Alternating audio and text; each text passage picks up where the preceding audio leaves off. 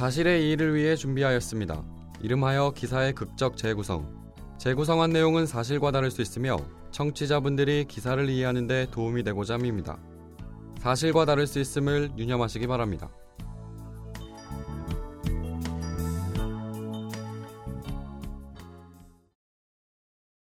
신고를 받고 출동한 경찰이 진석 씨의 집으로 들어갔을 때 화장실 쪽에서 물 흐르는 소리가 들려왔다.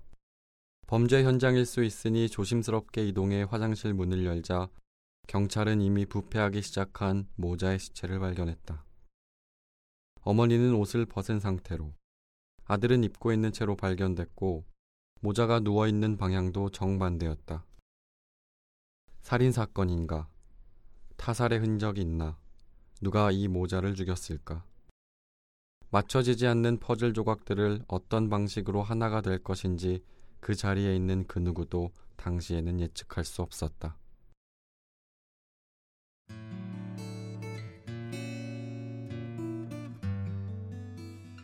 쉰여섯 진석 씨는 오늘도 아침 일찍 일어난다. 그가 제일 먼저 하는 일은 일흔다섯 어머니의 방을 확인하는 것이다. 치매에 걸린 어머니는 간혹 정신이 돌아오실 때도 있지만 대부분의 시간은 아들조차 기억하지 못했다. 어머니가 대소변을 받는지부터 확인한 진석 씨는 힘겹게 일어나 부엌으로 향한다. 젊은 시절 연극배우로 활동한 그였지만 후두암으로 뇌수술을 받아야 했다. 십오 년 전 뇌수술의 후유증으로 그는 뇌병변 오급 판정을 받았으며 시력도 차츰 나빠져 시각장애 육급으로 장애인 사급 판정을 받았다. 진석 씨는 안경을 써도 흐릿한 사물을 더듬더듬 만져가며 아침을 차린다. 부엌의 찬 공기가 폐질환을 앓고 있는 진석 씨의 숨을 더 가쁘게 한다. 아침을 차리다 몇 번이고 고통스러운 기침을 이어한다. 기침 소리에 깬 어머니가 방문을 열고 나온다. 어머니는 알 수 없는 말과 이해할 수 없는 행동으로 진석 씨를 걱정시키지만 그는 차분히 어머니를 밥상 앞으로 데려간다. 어렵사리 반찬들을 밥에 올려놓지만 그마저도 어머니는 온전히 먹지 못했다. 진석 씨는 손을 뻗어 직접 어머니 입으로 넣어드린다. 치매에 걸린 후 어머니는 시도 때도 없이 배가 고프다며 떼를 썼지만 진석 씨는 그때마다 양을 조절해가며 어머니의 식사를 챙겼다. 대소변을 가릴 수 없게 된 어머니였지만 언제나 차분하게 그리고 깨끗이 어머니를 닦아드리고 말끔하게 해드렸다. 진석 씨는 그저 어머니가 잘 먹고 잘 움직이는 것만으로도 감사하고 행복했다. 간혹 어머니는 진석 씨를 알아볼 때가 있다. 이혼해 혼자 남은 아들을 바라보는 어머니의 슬픈 눈은 깊었다. 어미마저 죽으면 혼자 남게 될 아들을 걱정하며 치매에 걸린 자신을 책망하기라도 하는 듯 어머니는 남몰래 방에서 흐느껴 울었다. 가끔 외손녀와 가족들이 찾아오긴 했지만 하루 스물네 시간을 모자는 함께했다.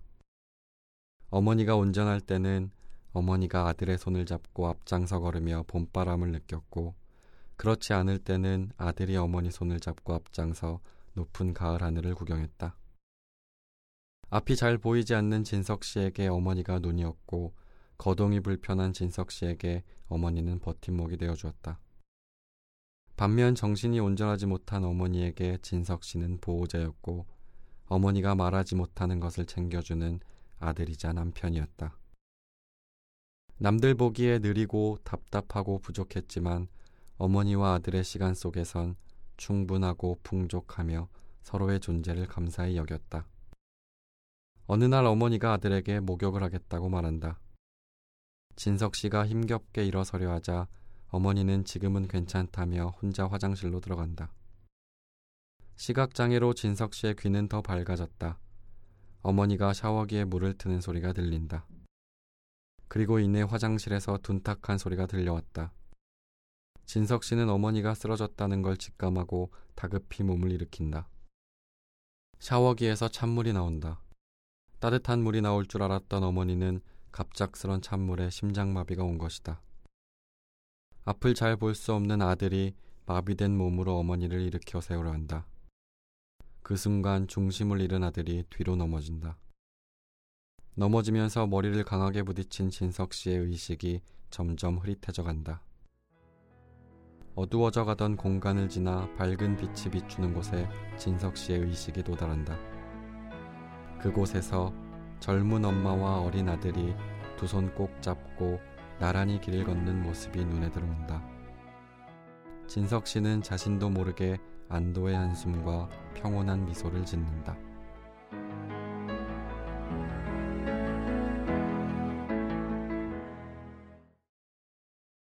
서울 송파구의 모자가 욕실에 쓰러진 채 발견된 사건의 진실이 밝혀졌습니다. 서울 송파경찰서는 이일 국립과학수사연구원의 부검 결과 어머니 표모 씨는 심장마비, 아들 이모 씨는 뇌출혈로 사망했다고 밝혔습니다. 발견 당시 두 사람은 송파구 송파동의 빌라 이층 욕실에서 서로 반대 방향으로 쓰러진 채 숨져 있었고, 시신은 심하게 부패된 상태였습니다.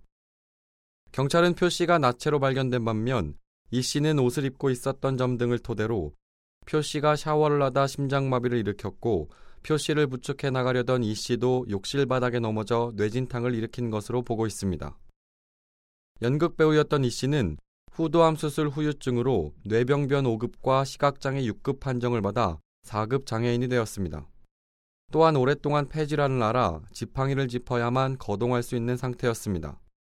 그럼에도 이 씨는 어머니를 극진히 모셔온 것으로 알려졌습니다. 표 씨는 슬하에 이남 일녀가 있으나 남편이 숨진 뒤 이혼한 아들 이 씨와 함께 살아온 것으로 밝혀졌습니다.